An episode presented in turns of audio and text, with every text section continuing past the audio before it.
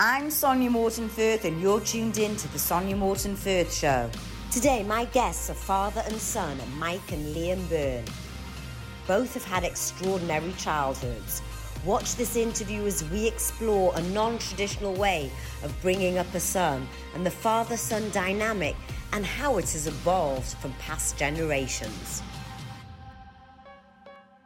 I believe health is the greatest form of wealth we have, which is why I'm so excited to be partnered with Brother in Arms.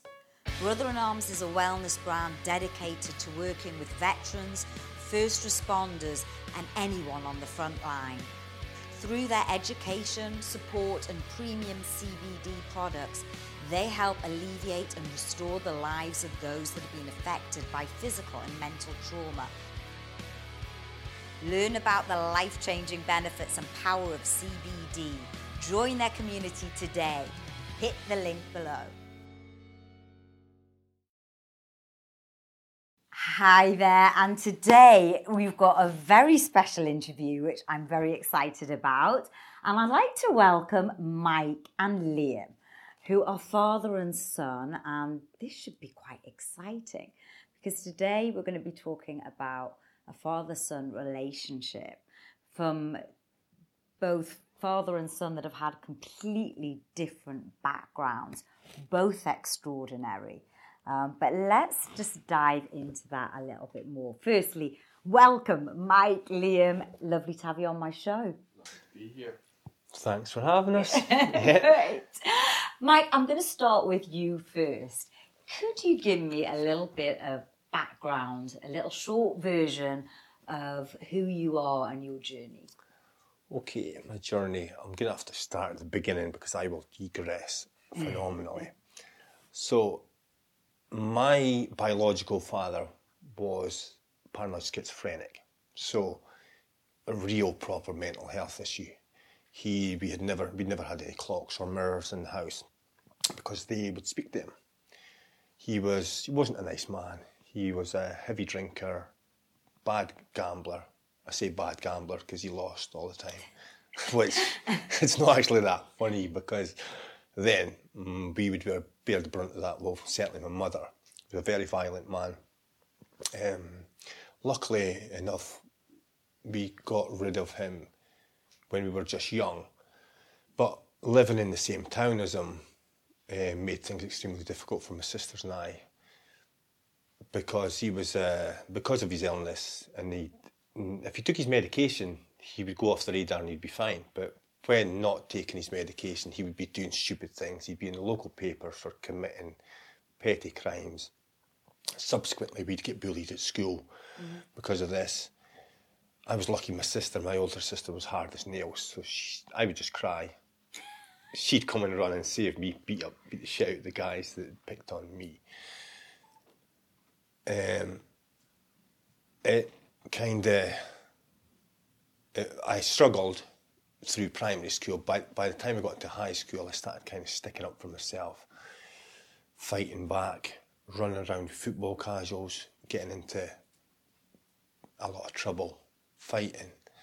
Now, just to set that scene, this we're talking about the seventies, right? Sorry, I don't want to age you. Yeah, sorry. Seventies, eighties. yeah, seventies, late seventies 80s for the, the football casual type thing.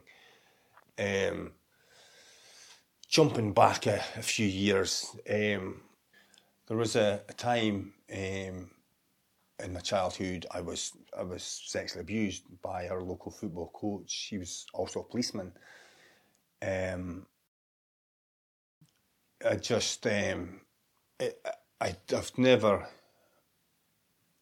I, I don't I don't feel I've ever suffered because of it. It went to court. Um, thankfully, I'm kind of quite proud of myself um, looking back because when I spoke out about it, it then came to light that this policeman football coach had been abusing a load of boys. Wow. So okay. it went to court, and, and yeah, he did. He was sentenced to prison. So it was something massively good come of that, and and I think that's what I've done with with my life. Any any negative thing that's happened, I've took a positive out of it, And you know, Did that influence the rest of your childhood? I don't think so. I don't think so. I did go through a spell of hating the police, but that wasn't because of him. I was running around with football casuals, and the police were spoiling our Were you fun. getting in a lot of fighting? we were getting into a, an, an awful lot of fighting. So, Mike, so you've just told me so you were sexually abused, you were evol- involved in a lot of fighting, and you had a, a schizophrenic father that pretty much left you. D- sorry, it's not painting a pretty picture of your childhood. God, it was amazing actually. No, uh, Is that why you joined the military? I actually ended up having to join the military due, Tell me, tell me about that. due to the fighting. Um, like I say, we were fighting all the time, but there was an incident. I just turned 16. It was a local uh, party. A few guys had gate crashed. They they decided to let them in. It caused more trouble to try and get them out, but it didn't quite work like that. Long story short, we did end up fighting, and I ended up being charged with attempted murder. Oh, well, how you were 16? I was 16, point. yeah, but I didn't, obviously didn't try and kill the guy, but the injuries that he sustained with me hitting him warranted me being charged initially with attempted murder. So my social worker, I'd, I'd already had a social worker with the trouble that I'd been in, um, had said to me that you're you're going to jail for this. There's just no escaping this. You've got too much previous albeit petty fighting and things, this is serious. You're, you're definitely going to jail. Um, I went to court for a pre-trial, and the judge, the, the, my my uh, social worker said to the judge, he is contemplating joining the military if this is still an option. And the judge's eyes lit, lit up, and, and he said to me, "I'm going to defer sentence for six months." if you come back here and you're, you're in the military, we will relook at things. If you're not in the military, I can promise you, you will be doing a custodial sentence. So the military sh- saved you from going to prison, basically. 100%. And it, and it, it gave me a, joining the military let me refresh. I was joining with a bunch of, uh, everybody at the time was 16, it was a junior leaders regiment. So I was going there, nobody knew anything about me, and I went there and I was like the, the ultimate grey man. I kept myself to myself. I didn't talk about what I'd done in the past. I didn't, you know, a lot of, a lot of young kids talk too much. Um, I sat back and started to excel. The sports, because I was into fitness, I've always been into my fitness when we done the boxing. It's quite handy, so needless to say, I was going to win the boxing. So and then started playing rugby. Again, it's an aggressive sport, so it was right up my street. Excelled, and then started getting recommended for paracommando training for different things. So yeah, one hundred percent, the military saved saved my life.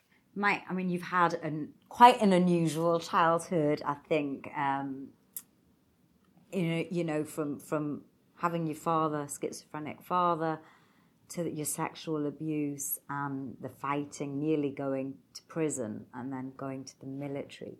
I'd just like to come on to Liam now and find out a bit more about your childhood, Liam, which I believe has been very different. Do you want to give me some background on your Slight- childhood? Slightly different from my dad's. Um, so I'm 20 years old at the moment, currently working as a professional skydiver and wingsuit coach.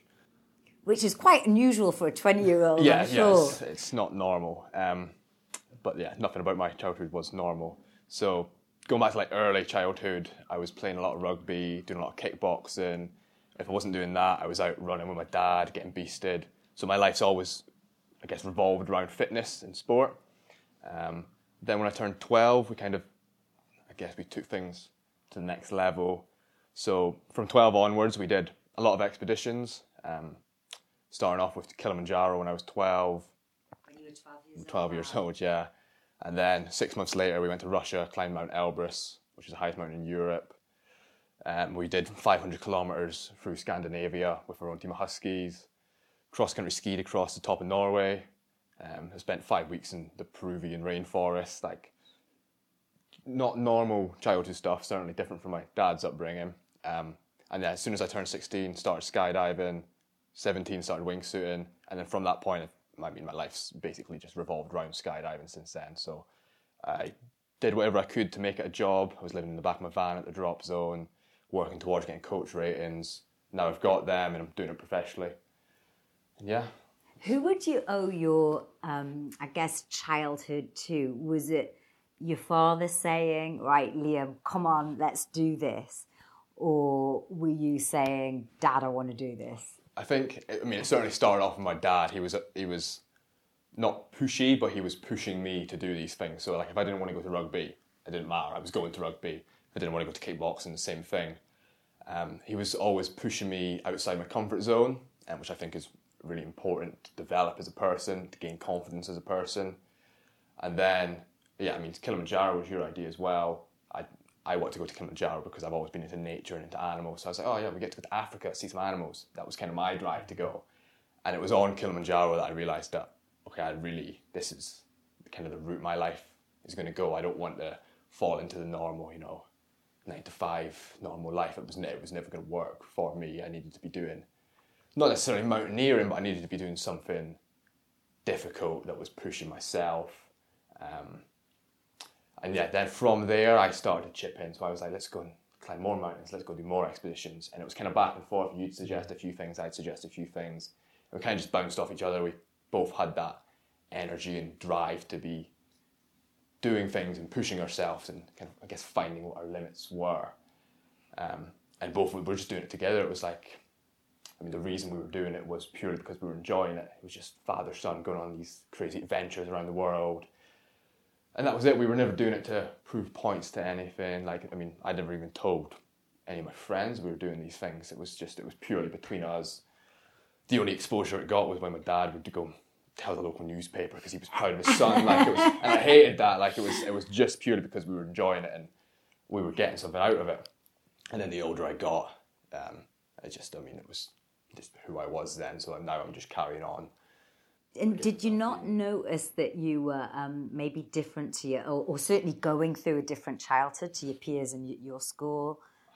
Yeah, I knew it was different, but it was it was my normal. Um, so I never, I mean, even looking back, I'm like, it doesn't. I mean, it seems a little bit crazy, but it's the way we went about it was always pretty normal. I was never I don't know, we, we never talked about these things as being extreme challenges. It was just, they were all very doable, very doable challenges. Um, so we never had the mindset of doing crazy things. We were just, ex- I guess, experiencing life. And I guess my dad's thought process was make sure my energy is being ch- channeled into something positive. What was your thought process, Mike? Why, why were you bringing up Liam in this way? I guess, I guess I was kind of being quite selfish um, reliving my youth, reliving youth again through not through my son's eyes. I wouldn't stand at football training and shout and scream. He'd never played football, but uh, as an example, that's what a lot of parents do. I would suggest we did this, and he would go, "Yeah, Dad, I'm up for that." I've, I, I've never spoke to Liam as a child. I've always treated him as a person. And I think that's that's now when we look back and think, and I look back and see photographs and I do think, oh my God, he was young.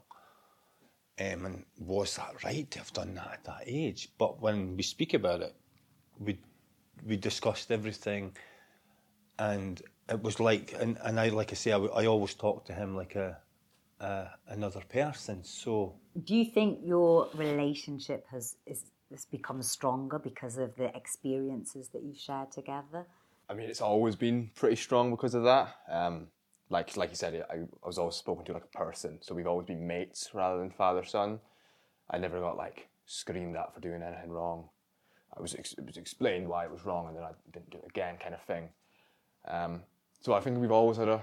I mean, our relationship's not normal at all, and it's always been like that. And especially now that I'm older as well, we're like we're just we're just mates, aren't we? It's not really. I'd never really felt like a father-son relationship. It's always just been like a doing things with my mate.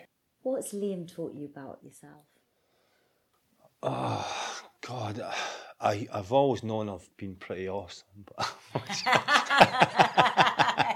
you're just kind of highlighting it. No, I think uh, especially now as as he's um, getting older, he's yeah he's able to be a, a much more calming influence on me because I'm still quite an aggressive person. You wouldn't don't come across aggressive, that's for sure. No, but I am like, if yeah, I'm so I hate bullies. Obviously, with probably being bullied, if I seen anybody getting beaten up in the street, if there's three guys beating up one guy, I would definitely intervene. I could not not get involved. But yeah, I think um, massive benefits I'm getting now because, like I say, he he he talks to me, and and I've always I used to be the one talking to him, and he'd listen and understand, and so it's reciprocated. Excuse me. Um, when he explains things to me, I listen as well. I don't think I'm the father. I'm right. I, I think I'm always open to other people's interpretation, and this, especially my son. Liam, I, I want to ask this question. Um, how has your dad made you proud of him?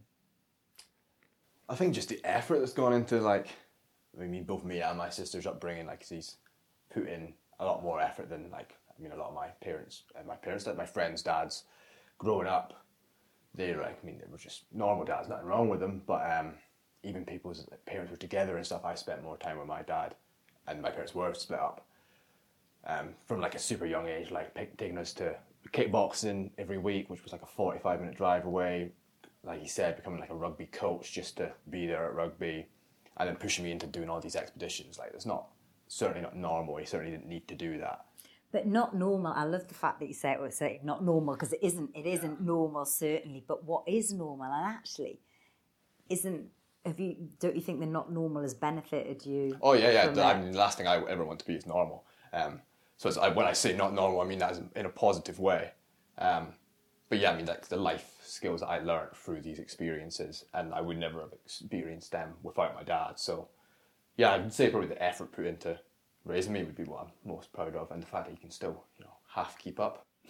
And, and and I think that's quite important what you just said earlier as well. The fact that um, you, you know you were you, you were separated, you know, separated from from your mum at the time. Um, and I think there is a lot of single dads out there that perhaps may look at this and think, well, I don't get the chance to spend a lot of time with my son. What would you say to them if, if people are watching and dads are watching and saying, I'd love to spend more time with my son, but Uh, you, a dad is. They've got no excuses. I've got a lot of friends um, that that hardly ever see their kids, but they've got plenty of time to go to the pub. Got plenty of time to go to the football. Got plenty of time. Uh, it's you've got to make that effort. You because you will regret it later on in life. I, one hundred percent. I'm already getting friends that have regretted uh, missing out on their their children's upbringings. Um, you you need to put in the effort as a dad. You, I chose to bring two kids into this world, and that is my responsibility. That is your responsibility as a father. You know, if you, I do get that sometimes the wives are difficult, but you've got to you've you, your your wife your your ex partner is going to be under Uh, if you're making if all you're wanting to do is do good by that child no no woman's going to deny a dad of that mm.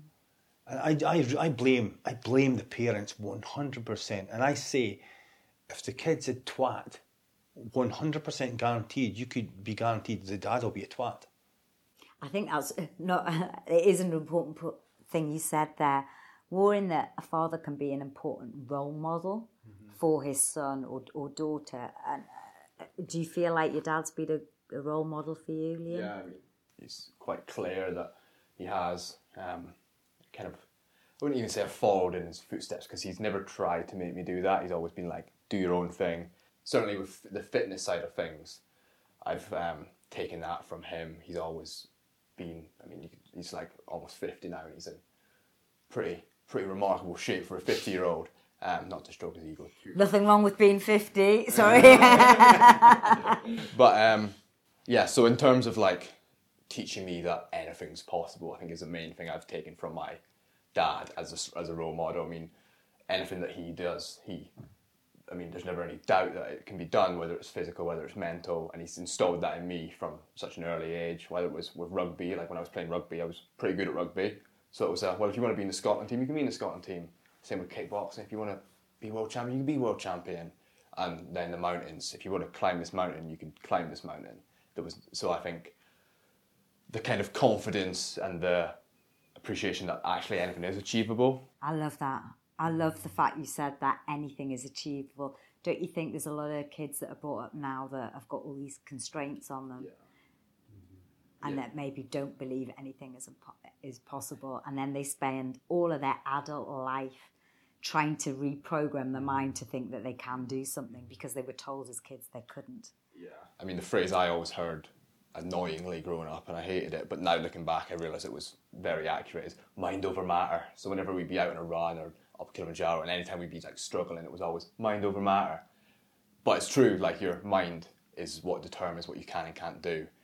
As soon as you go, I'm done, I can't do anymore, I give up, and that, you've given up, right? But as long as you've got the mindset of anything is achievable, I can do anything, then as long as you put like the required work in and the preparation in, your body's capable of anything you want to do. It's all like the power. I truly believe in the power of the mind, mm-hmm. and I don't think people really understand that because they're not pushed to to learn about it. Nobody is like in, like you said, the education system. We're not taught to find out what we're capable of mentally and physically. We're just kind of taught to fit into this like standard you know, routine that people do. And um, I think there's a lot of importance by learning from a young age, or at any age, but it's certainly easier at a young age, that yes, you can do anything. You might have to work hard for it, but you can do anything. And yeah, I mean, that was kind of the whole motto of my upbringing was you can do whatever you want. you can do whatever you want. I love it. And Liam, look, you- you're talking, and you're, I don't mean to sound derogatory, but you're, you're 20 years old and, and you've got the rest of your life ahead of you. What do you see for the future? What do you see next for you? and I want to just challenge myself in different ways and get outside my comfort zone again. Um, so like skydiving is now my comfort zone, and I think we can expand our comfort zone by going back to the expeditions, back to the mountains, back to the Arctic, and do more things like that. I think is where we're heading. I love that, pushing yourself outside your, your comfort zone. And Mike, mm. do, were you consciously bringing up Liam this way? Do you feel like you were pushed outside your comfort zone when you were younger? Yeah, no, 100% I was conscious of, of the way I was. I, w- I wanted him to experience everything he could and understand. I mean, I would suggest things and he would just do it. We would go out for runs and he'd say to me, Oh, Dad, I'd say everybody can be broken. Every, every single person can be broken. And he'd say to me, Okay, maybe he's only eight or nine. Ah, oh, you can't break me, Dad. And I says, Okay, today I'm going to break you, son, okay? And we'd go out for a run and we'd go up and down steps. And at the top of the steps, I'd say, How many steps did we run up? And he'd look at me like I was stupid. So I says, Okay, we'll go again. So we'd run around maybe a 600 metre loop and back up the steps. At the top of the steps, this time we counted them. There'd say there's 35 steps. He'd say 34. And I'd say, no, let's go again. so we'd do the whole loop again. You get the idea. Yeah. So we'd done this till he was physically just wrecked. I was physically wrecked. We were both physically shot. And as we're going, we're just running back home. And as we get to the house, I speeds up and runs past the house. And that because he's seen us going past the house and never knew how far we were going, he broke. He just he started crying and oh, I, I just I assumed we were going home. And I says, Congratulations, son, you've just been broken. And I says, The worst of it is, but we're just going to that lamppost and then home. You were so close, but we weren't. It was going to take him the whole four kilometres around again, but it took a lot longer than I realised. So it, it was quite, quite cruel. But I was also I was as physically knackered as he was. So um, yeah. What do you think the secret is of a good father son relationship? And I'll ask you, Mike, first. Um, don't make them something they're not. Don't try and. I was lucky enough to to have another childhood, doing all these fun things with my boy. But if your kid's not, my daughter is an amazing. She's an amazing girl, and equally as amazing as Liam, but in a different way. She would not go skiing. She would not go ice skating, but she'd sit and read books. So she got lots of books thrown at her. she just got a first degree honours Oh, for a law degree, mm-hmm. and she's picked up a traineeship. I could not be more proud of her as well. I think they should be very proud of you, Mike, because if it hadn't been for you, by the sounds of it, do you think your childhood though has benefited you in a way? And you know, I'm sure people look at this and go, "Well, hang on a minute, he had a schizophrenic father." He was, you you you know, sexually abused, this, that, the other. You fought. I know we haven't mentioned the fact that one of your good friends um, uh, died when you were very young. Yeah, one hundred percent. My childhood um, was massive, massive benefit to me because I think anything negative, I've turned, I've taken a positive out of it. You know, um, uh, even sexual abuse, I'd, I'd, I'd stopped that and it saved a lot of other kids going through it. It stopped that. That guy was stopped in his tracks and put to jail. Um, everything else, the fitness, the running around, I just made sure my kids were occupied. When they came to me and said, "Oh, Dad, I was thinking about being invited on a school ski trip or something," I thought, "Well, a school ski trip is going to be disastrous. It's going to involve lots of alcohol, lots of bad behaviour. and I and I would say, "Oh, that's that's the time when I was thinking about going on a family holiday to Florida." And they say, "Oh, I would much rather do that then." And then I think, "Shit, how am I going to get the money to pay to, you know?" But then that was up to me to to do that. So prevention, cure thing, always played a part. Just distract, divert their attentions to something else. If I if I can see that it was going down a potential route of of any potential troubles. So yeah, my childhood, one hundred percent. I've no regrets. And I, I think that's amazing because you know a lot of people may you could you could have been sitting here a victim of your childhood, and instead you've t- turned it around to a complete positive and brought up Liam in a, in a, an amazing way. Liam, I'm going to ask you that question as well, um, in terms of your. Uh, in terms of, of a secret to a father and son's uh, relationship, a successful relationship, what do you think it is? I think, like you said, communication in the way that you just talk to them like a person. Like I don't have any memories of you talking to me like a child, and I think that makes you. I mean, it certainly made me grow up quicker, um, and also just channeling energy into something. Like kids have loads of energy. If you're not doing something with them, they'll be putting that somewhere else. And I always had my energy in like fitness and sports and the expeditions we were doing and training for the expeditions we were doing. And like even like 16, like I missed my lad's holiday because I was skydiving with my dad. Like, and I'd much rather be doing that. And I think, yeah, I was always doing stuff, whether it was physical, well, I mean, it was all physical. Um, so I guess I would say the secret is just keep them, certainly for a young guy and girl, just keep them physically occupied. If that's what they're into, and if that's not what they're into, like if you're into art or whatever, keep them occupied by doing art. If you're into like anything, just find what they're interested in naturally and just yeah, submerge them. Is there anything you'd like to say to your dad? Well done. I love it. I love it. And Mike, anything that you'd like to say to your son? He's done. He's excelled in everything he's done. Uh, I'm just super proud of him. Yeah. Guys, I think this has been a, a very unusual interview, and I've loved having you both on my show. Hope you enjoyed the show. Remember, there's a new interview out every Monday, so hit subscribe and like, and you'll get it straight into your inbox.